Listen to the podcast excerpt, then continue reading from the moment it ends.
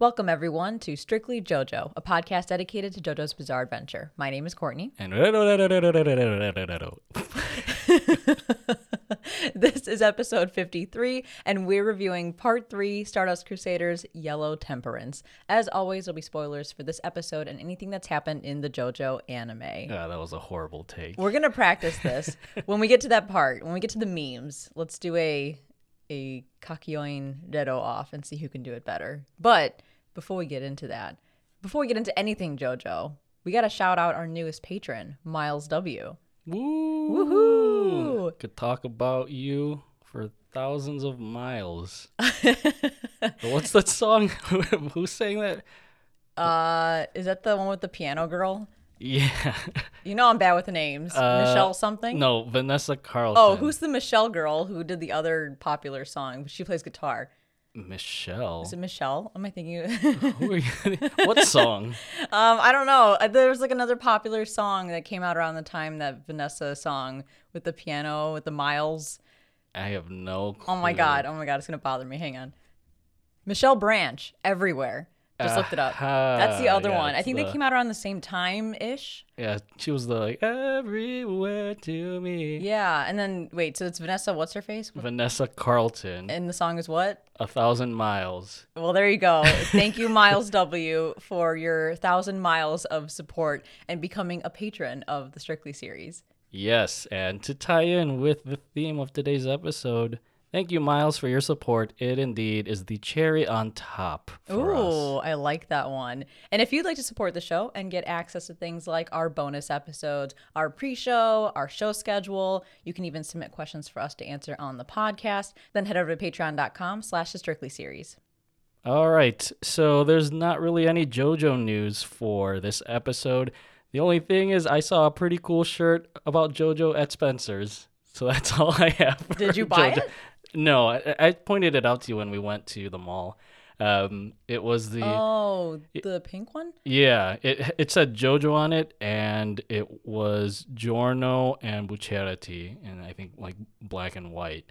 And, you know, it, it's it's a graphic t-shirt, but it's one of those like minimalist ones that I would love to wear. It's not like anything loud, um, but... But it had like pink, like a pink design behind them, right? It was... Uh, I think the word JoJo wasn't pink. Oh, yeah. For some reason, I feel like all Part five t-shirts are either yellow or pink, which makes sense. Well, it was a black shirt, though. I know, but there's yeah. some sort of, like, the, the the color motif is usually, like, infused with yellow or pink, which are two of my least favorite colors. So that's why I don't own mm. anything that's, like, really Part five, because I can't find anything that doesn't have yellow or pink.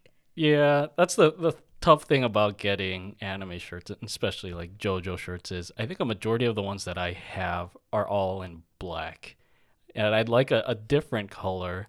Like I know, like purple is a. I would figure purple is a big JoJo color, but that's they a never... big color for Part Three T-shirts that I've noticed. Part Three, yeah. I would figure Part Four too, because of Josuke. Oh, I could see that.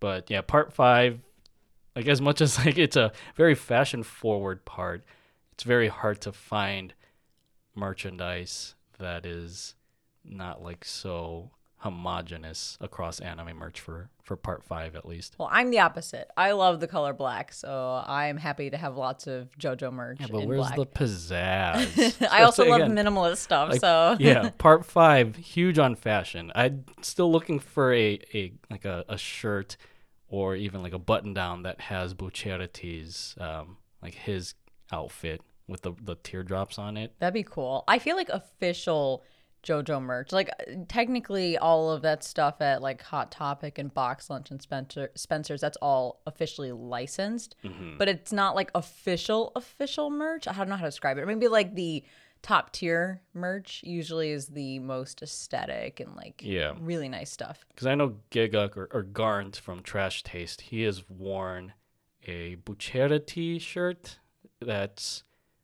I don't know how to describe the design, but it, it looks like it comes from high fashion, and I would love to get my hands on it, but I was looking up the price for it and the availability, and it's the price is very high, availability is very low. So I'll just be stuck with what we have here in the States uh, through Spencer's, Hot Topic, and Box Lunch. But anyways, onto the meat of our episode, or the cherry of our episode, part three, episode nine, Yellow Temperance. I'm going to say it, Kakyoin had me in the first half. I'm not going to lie. Really? When you first watched this, you thought he was a traitor?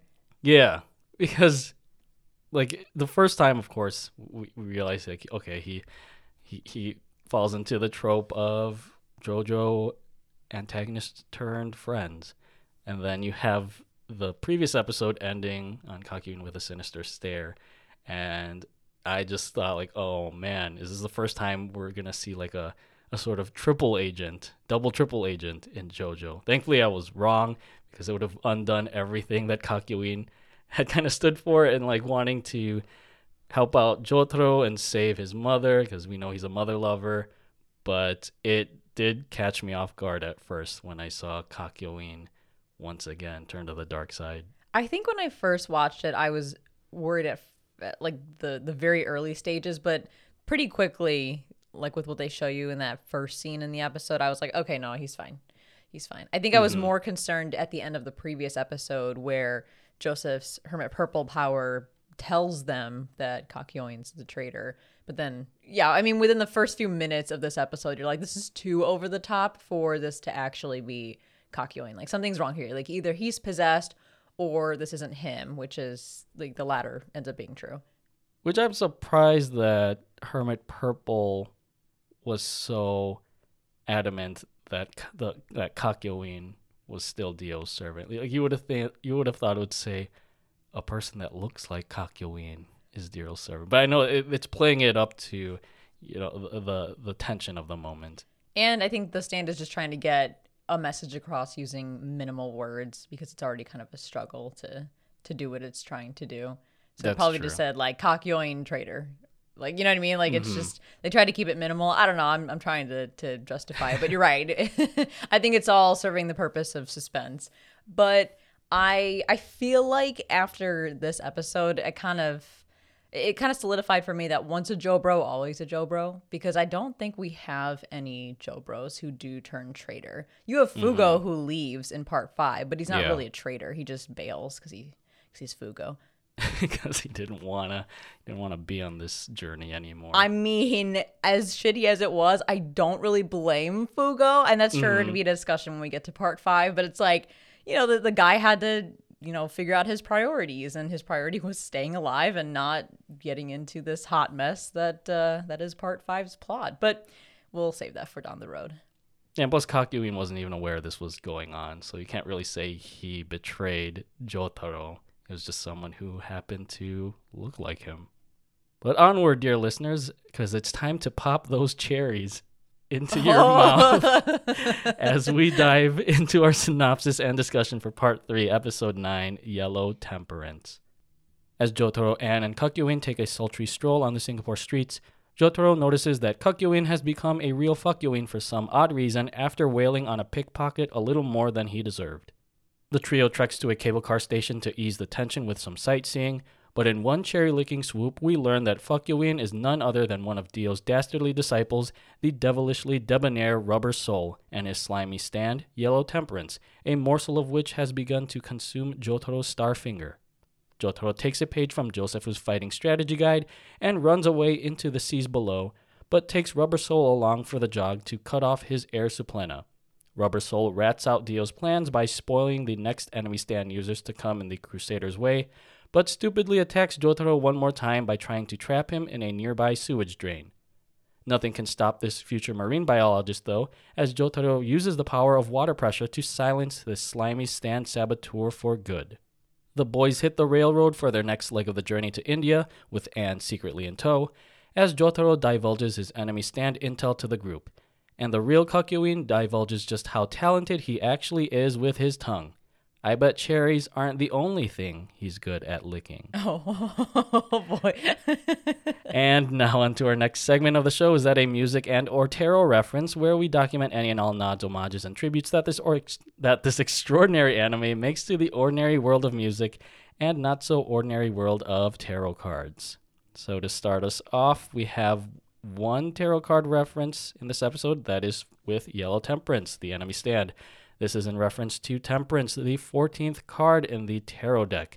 This card indicates that you should learn to bring about balance, patience, and moderation in your life. You should take the middle road, avoiding extremes, and maintain a sense of calm. I think that's the complete opposite of what Temperance does in this episode, but I think the image on the card typically depicts a person pouring liquid from one receptacle into another, so I would say maybe Temperance's liquid-like consistency is possibly a nod to this.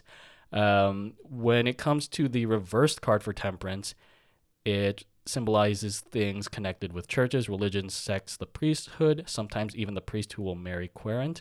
I don't know what that means, but also disunion, unfortunate combinations, and competing interests. And I think uh, unfortunate combinations seems to hearken to the nature of this stand combining with its victims and taking on their appearance, most notably Kakyoin, of course, in this episode. And the music reference in this episode goes to Rubber Soul, which is a reference to Rubber Soul, the sixth studio album by a little indie British rock band called The Beatles, and only the second album of theirs to contain original material. Rubber Soul was highly influential in, on the Beatles' peers, leading to a widespread focus away from singles and onto creating albums of consistently high-quality songs. It has been recognized by music critics as an album that opened up the possibilities of pop music in terms of lyrical and musical scope, and as a key work in the creation of styles such as psychedelia and progressive rock. The track list on this album actually contains one of my favorite Beatles songs, which is In My Life. So... Is that why Rubber Soul eats those beetles in the beginning as Kakyoin? Oh. Because I was like, I have no fucking idea. I mean, okay, I guess that, I kind uh, no, of get that why. Makes sense. We'll talk about it when we get there. But at first, I was like, why the fuck would he eat beetles? And then I'm like, oh. Okay, that's that's a nice wink and a nod to the Beatles. That, that could be a connection as to why we see them in this episode. Uh, there is a brief mention of J. Geil, uh, who is localized, I think, as Centerfold. That's uh, the murderer of Polnareff's sister, but I'll save those pieces of trivia for his proper introduction down the road. Now it's time for the JoJo meme rundown, where we list each new JoJo meme that appeared in this episode. And we have a couple, and they're pretty big ones. First and foremost, we have the uh, ever popular dedo, dedo, dedo, dedo, dedo, dedo, dedo. Go ahead, try it. Let's see who can do it better. Fuck,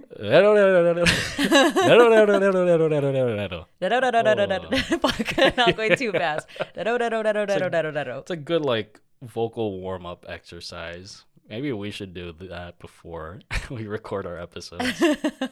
I have to say, this was like some masterful voice acting, because after the dedo dedo, his voice actor, whose name I can't remember, um, he Daisuke Hirakawa. Thank you. He he starts going like blah, blah, blah, blah, blah, blah, blah, with his oh, tongue, yeah, and I like I true. can't even mimic what he's doing. I am very impressed at how how much control and talent voice actors have, and I think this is one of those moments that is so out of left field that you don't realize that most people probably can't mimic the sounds that his voice actor does in this scene. It's just great. And it's a classic. I think of all the Kakyoin memes, this is probably his biggest meme, would you say? Yeah. Besides, like, I, I know there was, I don't know if there's like a donut meme for him. I mean, there's definitely like donut memes, but I feel like those yeah, don't get takes, circulated as much as yeah, this. Yeah, this takes precedence over yeah. all of those. There's also, and I can post this in the, the Discord along with these memes, there's this like random picture I found, and I sent it to you, of the Kakyoin Dedo face, but someone did that fucking thing where they like take the character's mouth and like put it where the nose should be, and then like their chin is huge. It's I'm going to do no justice to it by explaining it, but it's just so fucking funny, and I know you hate this picture so much. I'm going to share it on the Discord. It either it, it reminds me of like, like a f- frog meme that I've seen, or... Like uh, like Daffy Duck in a way. The other one is um the Dio one. Oh my God, Han, let me, oh, let me look this yeah. up. Oh yeah, that one I think. I like oh that one. Oh my God, this picture. I, I'm sure we'll revisit this one too when we get to the later part of part three. But for now, since we're talking about it, I will also share the Dio scrunch face. Is that what it's called, the scrunch face? Probably. That one I find funnier. I think because Kakyoin just looks really... strangely seductive in this picture that it makes me feel unsettled. Okay, wait, the first one I've never seen before it's that you so sent me. Funny. I've seen the other one where his mouth is open, or Dio's mouth is open. Like, it's this. It's so good. His eyes aren't, they're looking two different directions too. What the? Okay, this this is more unsettling than the Kakyoin one you just sent. There's actually a bunch. If you look up Dio face or Dio like scrunch face, there's a shitload from part three. Like people just went wild with it. But these two in particular, I think, are the most the most popular and the funniest one. So I'll I'll send them, or I'll share them in the Discord along with the Kakyoin face. The next meme from this episode is when Jotaro borrows the popsicle from that boy and says he'll buy him a new one because he never actually buys him a new one. And there was a meme going around for a little while um, where it said Shinobu will never see her husband again. Jotaro never finds out. Polnareff becomes a turtle. The kid will never get his popsicle from Jotaro. I'm like, oh, my God. Wait, who's Shinobu? That is um, Hayato's mom. Oh, okay. That's why the, uh, Hayato's used in that picture. Yeah, okay. I think that's who it is. I think, yeah. Other, yeah, it makes sense because you never see the husband after Kira takes over. Yeah. And the last meme from this episode is, do you understand? Do you understand? This one's a great one. I'll share a link to the actual clip on YouTube because it's I, I listen to it over and over again. Whenever I'm reminded of this part, I just like to replay it all the time. Do you understand? That and when Jotaro eats the orange. And he goes numb. Those are great ones. But yeah, as always, if we missed any memes from this episode, please reach out and let us know. All right, so on our mission to figure out when they stop using the term JoJo or the nickname JoJo in part three, I can confirm that they continue to use it because here mm-hmm. we have Kakyoin calling Jotaro JoJo in the first scene. And I think at the end too, when they're on the train, Anne calls him JoJo like a number of times throughout the entire episode. And then even Polnareff calls him JoJo at the um, train scene at the end. So there you go. I don't know why I thought that the boat episode was the last time we hear JoJo. I'm clearly gaslighting everybody, but um, not intentionally. But we'll we'll figure it out. We're going to go through, or I'll take note every single episode until we figure out when they really do stop saying the name JoJo. But to start off this episode, we have Jotaro being nice to Anne again by buying her a coconut drink. Like, just such a nice guy. Well, he they wanted to get ice cream first, and then the vendor offered the chilled coconut juice. Yes. So, I mean, yeah. But she wanted, nice. Didn't she want the ice cream, though? She, like, ran up. She's like, I want ice cream. Uh, and then Jotaro's like, all right, well, we'll buy three of them. But then the... Well, three got, coconut drinks. Yeah. And then you see Anne's bartering skills, because I think she haggled the price from twelve dollars to six dollars. Yeah. So, yeah, because I, I think, like, Anne... She didn't grow up on the streets, but she's she's street smart, of course. Yeah, one hundred percent so. She's street smart. I, okay, I, I have to just ask this question because I'm so confused by Yellow Temperance, and this is going to be a thing throughout this episode. I'm just going to have a lot of questions. And here, after Jotaro buys the coconut drinks for everybody, we see some dude steal fake Kakyoin's wallet. And in that moment, Yellow Temperance, or the fake Kakyoin, uses Hierophant Green to knock the dude out. And so I'm like, how? Oh, right. How is that possible? How can he use Hierophant Green? Like that that would mean that Yellow Temperance is potentially one of the most O P stands out there. If it can not only look like another stand user, but also use the stand user's stand power. That's crazy. The only thing I can think, because I was kind of, you know, wondering about this, the only thing I can pull out of my ass to help rationalize this is that it wasn't actually a stand Hierophant Green.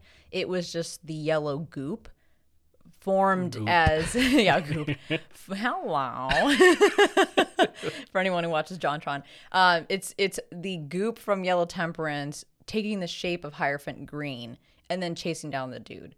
But we don't necessarily get a confirmation from Anne, a non-stan user, on whether or not she sees that fake Hierophant Green. So if she didn't see it, then this is a possible loophole or plot hole, or the stand is really fucking O P. But if she did see it, then that would mean it's probably just the goop taking Hierophant Green's shape. Does that make sense? Yeah, I I would say it's the latter, where Yellow Temperance alongside having the ability to take on a stand user's appearance, it can probably replicate the stand itself. And I'm reading the the JoJo wiki actually for Rubber Soul. It mentions that like the the video game, in one of the video games, uh, when you use Yellow Temperance as a character, you they actually use a yellow colored Hierophant Green. Um, so I'm I'm trying to think back to the episode if was Hierophant Green a different shade? No, it was the normal was color, like, which is why I was hmm. so confused. I'm like, there's no way. I mean, think about how fucking O P this stand would be. It already has, like, quote unquote, no weaknesses. And then on top of that, it can also steal a stand power and look like anybody else. I'm like, this thing is crazy strong. Well, looking at the stand stats, like the, uh, this is kind of spoiler, but development potential is D for this stand. So as much as Rubber Soul like gloats about it, it really isn't a powerful stand. Yeah, it's probably, well, I mean, it's pretty weak because when Jotaro punches it in the face, like, its jaw explodes. Mm-hmm. So I think physically it's not a strong stand, but that's how maybe it's balanced out because it has such versatility that it, I don't know, maybe it levels the playing field a little bit. But either way, I was like, no fucking way, that's crazy. I'm also not going to lie, I kind of like this version of Kakyoin better. Like, yeah, he's just... tsundere version. He, yeah, he's a tsundere, of, which is awesome, but also he's just generally more entertaining than the normal straight man Kakyoin that we get. And, I mean, he's out here calling the, the thief a cockroach dick. Saying, no, he said he's worth about as much as a sewer cockroach's dick. Oh, well, there you go. Like, what a... What a roast. And then saying that he stole his wallet with the fingers he uses to wipe his ass or something, and then doing a backbreaker. And I'm like, this is just so good. This is so, so bad it's good. It reminds me of when Plankton took over SpongeBob's body in the first season, and he turns around and insults Squidward. Like, it was such a... In the middle of the night when he crashes through Squidward's bedroom. Yeah. It's, like, it, it, it's another character where you don't expect them to say these things, but when they do, it, it's really ruthless. It's so that's a really good scene. Yeah, that, that's that's exactly the same vibe I got from this fake Kakyoin. But then we see fake Kakyoin eating beetles, and again, I'm like, what was the point in making... in making fake Kakyoin do this other than seeming more deranged? But then I guess the intent was, based on like what they explained later in the episode, it shows that he grows bigger when he eats and he can absorb different organic matter. And who knows, like I said earlier, maybe there's that tie into the Beatles since he's named, since his stand user is named Rubber Soul. And then Jotaro is so chill as Anne runs over to him in fear after she witnesses fake Kakyoin eating beetles. And he's just like, what's up? What's what's wrong? And I just, I think it's so interesting again because she's here like clinging onto his arm and acting afraid. And he's not like, get the fuck off me, bitch. He's like, hey, what's what's going on? What's what's wrong? He's a nice guy, you know? Jotaro's a tsundere, but he has his nice sides to him. Maybe because I, I imagine it like a video game where Jotaro has this respect level for Anne right now. And the bar is, is pretty full. But I think as... As the series progresses, that respect bar kind of starts teetering the more he realizes that he's clinging to her. Or she's clinging to him? She's clinging to him, yes. Fix my possessives. As the group makes their way to the cable cars, we get the classic cherry meme with the rero-rero, and then we see fake Kakyoin push Jotaro off the fucking platform. And Jotaro just grabs the railing and pulls himself back up. Did he use Star Platinum at any point during this? When he was hanging off the railing? Yeah, and when he pulled himself back I, up. I can't remember. I know. I think Anne was helping him up, but then it was just his brute strength that brought him back onto the platform. Okay, because there's a couple of times in this episode where I would assume he uses Star Platinum or he should use Star Platinum to save his skin, but then like he doesn't. So I just, I was thinking about that. Um, and then fake Kakyoin picks the slobbery cherry off the ground and eats it. And it's at this moment, after Jotaro's had fucking enough of this fake Kakyoin, he punches fake Kakyoin. And I can't help but think, like, how fucking weak is fake Kakyoin if a punch from Jotaro explodes his jaw off his face? Well, not off his face, right? But, like, explodes it in half and the cherry kind of goes flying around in his mouth. I'm sure Jotaro is strong, but it's not like it was a punch from Star Platinum. So to our earlier point, maybe because the stand is so versatile, it's also very weak. But, okay, now as I'm talking out loud, but then later Rubber Soul says that, like, it's super fucking strong, like armor. So then how the fuck did a punch from Jotaro break fake Kakyoin's jaw? Because it's Jotaro we're talking about. But still, it's like Star Platinum takes us uh, a pipe later on and goes to, like, smack Rubber Soul with it. And his stand stops Star Platinum and actually starts to crush the the pipe while Star Platinum's holding it. So I'm like, is this stand actually weak? Is it strong? There's a lot of inconsistencies with Yellow Temperance that just get me a bit confused. Maybe, uh, again, I, I can't justify it, but if um, Rubber Soul was just caught off in this moment, so he didn't have time to protect himself from Jotaro's punch. Again, I'm looking at these stand stats. Yeah, it's weird because, and I'll go over this later, the durability for Yellow Temperance is ranked at A. So yeah, it's just odd that jolt, a punch from a human could set this stand off so easily. Yeah, I don't know. It's weird. But I guess technically it's supposed to be a very strong stand as well. Then Rubber Soul explains to Jotaro that his stand can merge with any organic matter it consumes. And the subtitles here have me a little bit confused because he says, I'm a stand anyone can see or touch. So at first I was like, is this a sentient stand? Do we add it to the list? But I don't think it is a sentient stand because mm. it's just Rubber Soul like speaking. However, he keeps saying, I'm a stand versus like my stand is one that anyone can see or touch.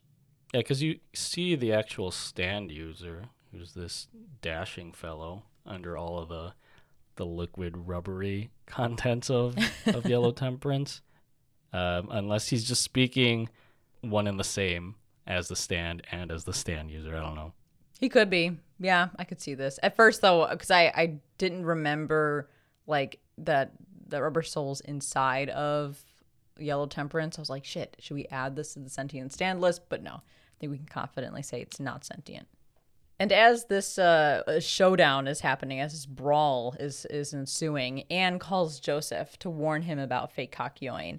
And I think that's pretty awesome of her because she could have just bailed, right? She could have just said, well, I don't want to fucking deal with this shit anymore. I've seen too much today. I've seen a man eat some beetles. I'm out of here. But they've taken really good care of her so far, and she has formed a, a nice bond with them, so she does the right thing.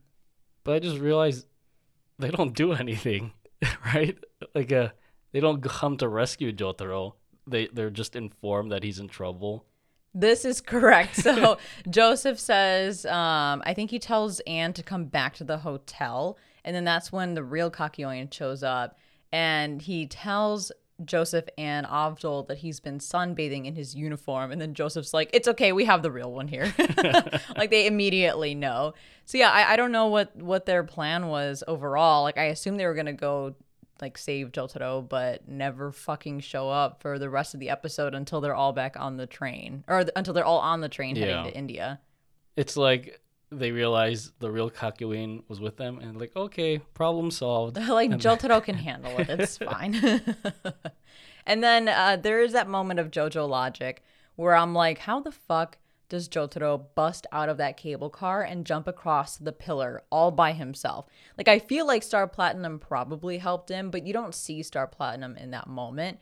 But you do see Star Platinum, I think, after the commercial break, when Jotaro jumps from the pillar to the next cable car over mm-hmm. that has the boy with the popsicle. So I'm like, I, it would have been nice just to show us Star Platinum in the first leap from the cable car to the pillar. Because I'm like, there's no fucking way Jotaro could do that by himself.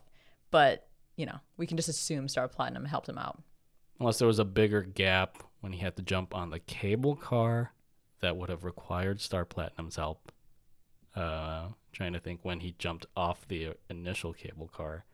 I feel like he jumped off and on right about the same time, at the same distance, but who fucking knows? I'm I'm thinking way too much into it, but at first I was like, damn, how is Jotaro able to bust through a cable car window? And like some of the metal flies off too, and then reach for that that pillar, that, that platform. And as Jotaro is on the next cable car, that's when he borrows, quote unquote, borrows the popsicle from that boy. And he's just like so nice about it. He doesn't just rip the popsicle from the little boy. He like crouches down and says, hey, can I borrow this? Like, don't cry. I promise I'll buy you a new one. And part of me thinks like maybe maybe he is really nice to kids.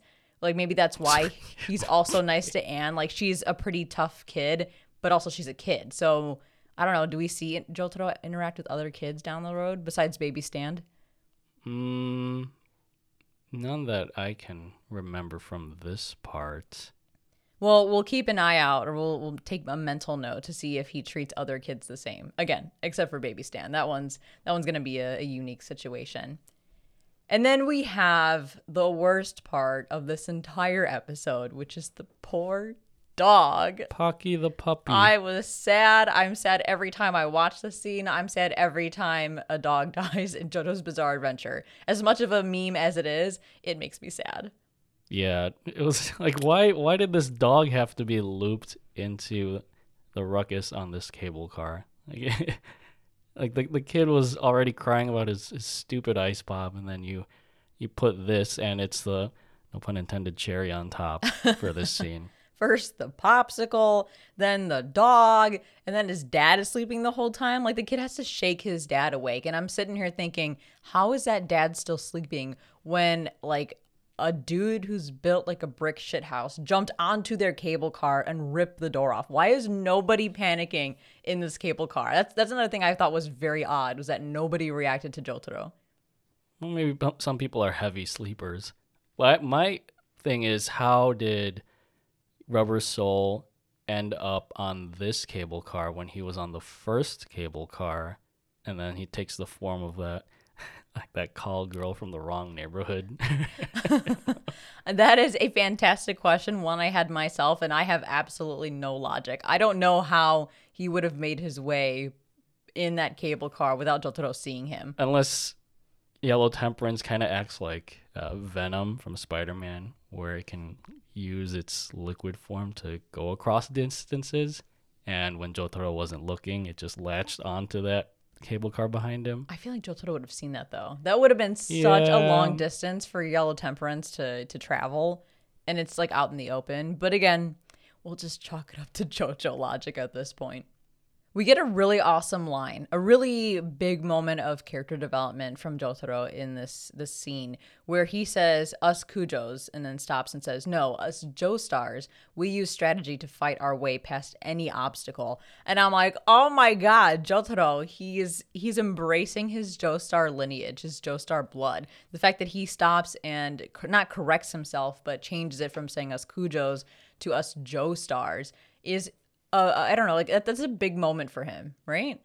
Yeah, sorry, Papa Cujo. I mean, his dad's still off playing in his jazz band or some shit, mm-hmm. but, like, he's spending enough time with Joseph and understanding the importance and the severity of, of the situation, and that their fates are all tied to Dio and they have to put an end to this, that he's, he, I don't know, he's just, like, really embracing, like, what his what destiny has in store for him. And what better way to embrace the Joestar legacy by taking a page out of Joseph's playbook and running away. That was fucking amazing. Yeah, he immediately starts saying, "I still have one strategy left, and that's..." And then you see jo- like the, like a figment of Joseph pop up on the side of Jotaro's head, and he's like, "That's to run away." And I'm like, the the way this whole scene played out was so fucking good, because it's a great callback to part two and who Joseph is as a person, which is a guy who runs on dumb luck. Makes me think, because we just recently watched Mob Psycho, if, you know, like Reagan has also told Mob about running away being a viable strategy, if that was just taken from JoJo's Bizarre Adventure. I also want to know, like, how Jotaro came to learn Joseph's strategy. Was that Joseph touting his big strategy of running away? Like, you know, just telling his grandson about his adventures? Or did Holly tell him that? And Jotaro's probably like, "Are you fucking serious?" I feel like it would have been Joseph, because like they're all together in this journey, whether it be on the plane with the weird stag beetle stand or on the boat. Like, at some point, they probably would have had a conversation about Joseph's previous adventures. Yeah, I think you're right. I think, you know, as as they're spending so much time together, they're probably needing, they need to and probably want to learn as much as they can from Joseph about Dio and the Joestar family curse and his adventures and how he saved the world, quote unquote, depending on which which uh, side of that argument you're on. Um, I would love to be a fly on the wall. I would love to have had, like, I don't know, an O V A or something where we get to see Joseph telling the Crusaders these stories and the things that he experienced. Because I'm sure the whole time Jotaro would be like, I don't fucking believe you. Yeah. And this whole time that this fight's going down, Rubber Soul keeps telling Jotaro that his stand has no weaknesses. And it seems true for the most part. But Jotaro, being the smart guy that he is, realizes if I kill the stand user, the stand the stand dies as well. I'm like, there you go. I didn't I didn't think about it the whole time. I kept thinking, how will he defeat this user? And then he just said like a basic fact about stand users. And I'm like, oh shit, you're right.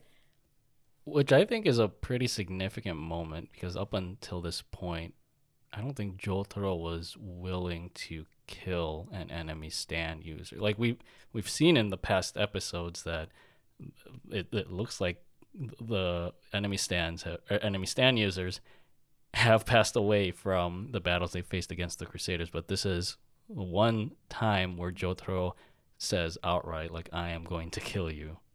Yeah, I think that that's never their goal. Um, you can even see at the beginning of this episode, Jotaro finds fake Kakyoin's um, overexertion of, of force on the guy to be, like, too much to handle and says, dude, you gotta stop it or you're gonna kill him. Granted, he's not a stand user, he's a pickpocket, but, like, you know. Yeah, I guess like the severity of that is what is pushing Jotaro to the edge of wanting to kill this guy. And after he subdues Rubber Soul, he reveals to Jotaro that Dio actually paid him. Like, we said he was going to pay him one hundred million dollars or some shit like that to kill Jotaro and the Crusaders. And then there's like this back and forth. He, quote unquote, tricks Jotaro into thinking that he's giving up, and then he uses his powers through the drain pipe to subdue Jotaro, and then Star Platinum punches Rubber Soul with water through the drain, and then an onslaught of Ora Oras begin. I just think that's so, it, like, it's it's stupid, but it's clever at the same time that Star Platinum punched the water with such force that it basically became, became like a water cannon for the stand user. Yeah, I wonder how scientifically accurate that is, but it'd have to be a really strong punch, I imagine. Or like just so much water pressure built up in that drain. I guess that makes sense because like Jotaro's body is trapping the water in the drain, and so there is like a lot of water building up. And then yeah, Star Star Platinum punches the the sewer sewage cover out, uh, and then yeah, it it's left kind of vague if. Yellow, not Yellow Temperance, uh, if Rubber Soul actually perished from the flurry of aura punches, but I would assume, yeah, he's he's down for the count permanently. Well, he has a broken nose and a shattered jaw, that's for sure. Yeah.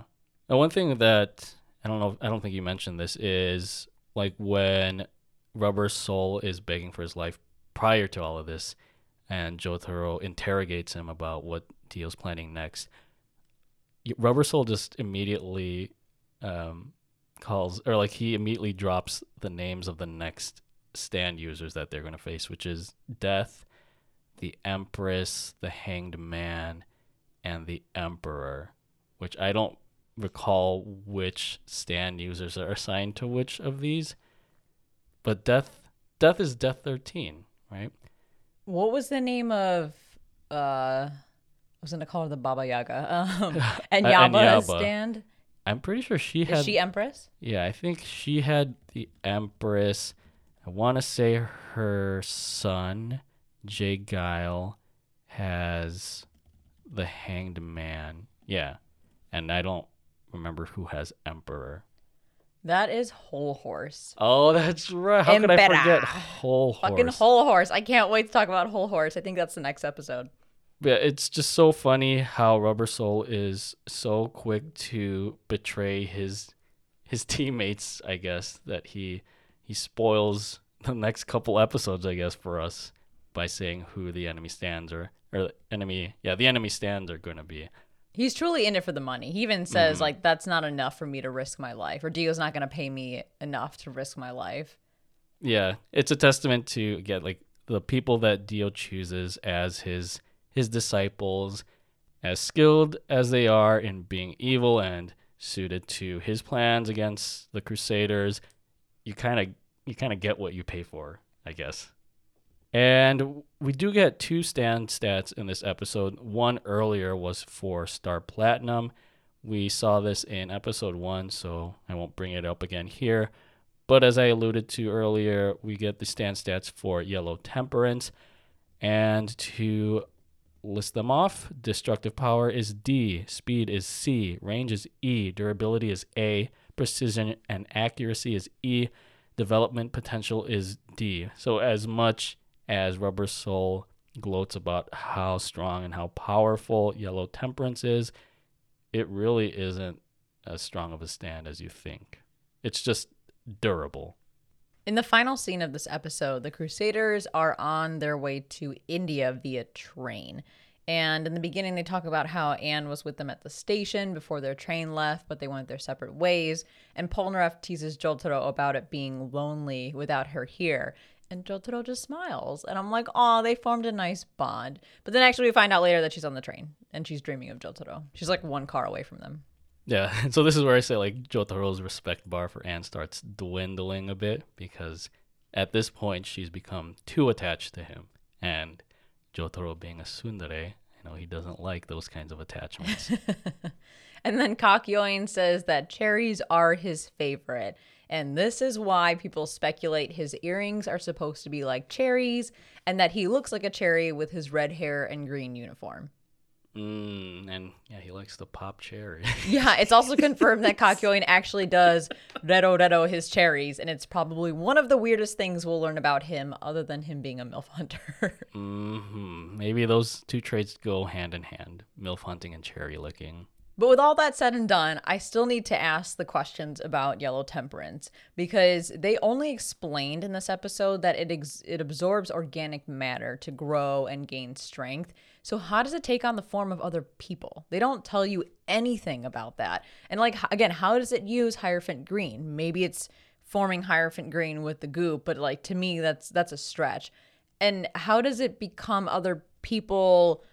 Like, how does it understand how to become other people? Is it when Rubber Soul looks at a person once, then Yellow Temperance can, like, take that shape forever?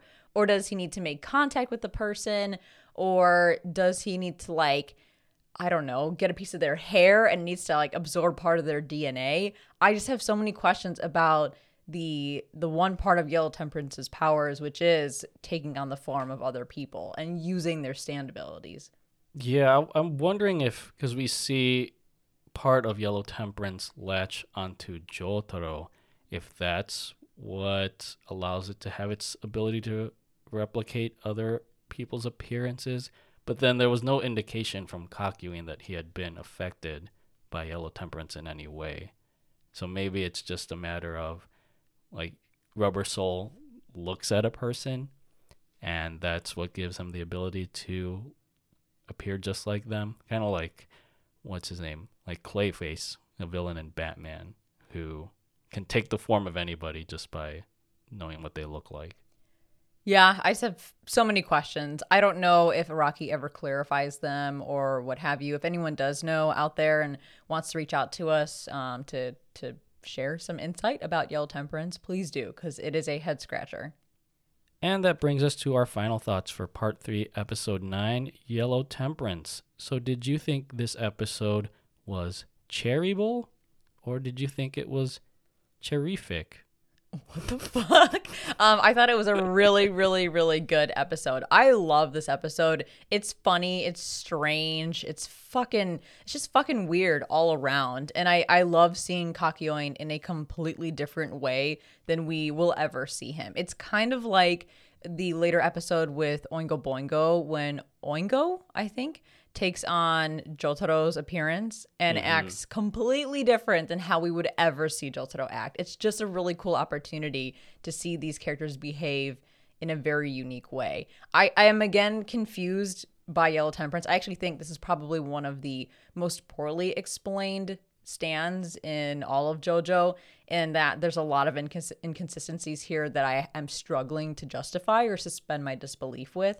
So that is, I guess, a little bit of a downside to the episode, but not enough to make me dislike it or to dampen my enjoyment. I still really, really love this episode. What about you? Yeah, I thought this episode wasn't too cherryable. it's, it's it's I feel like it's a quick turnaround episode because there isn't much that happens besides this one standoff between Jotaro and Rubber Soul. And stand-wise, I think Yellow Temperance doesn't really bring much to the table as a stand that just copies its victims. I feel like, I, I should have touched on this earlier, but I feel like more could have been done with this ability and with the enemy stand deceiving Jotaro. But I think Jotaro just deduces the enemy stand user's identity almost less than halfway throughout the episode. And then the rest of it is just devo- or devoted to like the typical showboating and gloating from the enemy stand user, uh, Rubber Soul. Uh, so I, I think it would have been more interesting if like the episode had just continued on with this fake Kakyoin trying to convince Jotaro that he is the real Kakyoin. But it is what it is. Uh, there is a little bit of substance to the later half of this episode as Rubber Soul divulges key info about the upcoming enemy stand users that the group has to face. So that at least confirms there are four more episodes of this good old stand of the week formula. Although I think that's just how it's going to be from this point onward. And of course, without this episode, we would never have known how talented Kakyoin's tongue is, which is something that Holly might be happy to know. Oh my about. God. Right? Jotaro and Joseph would be mortified.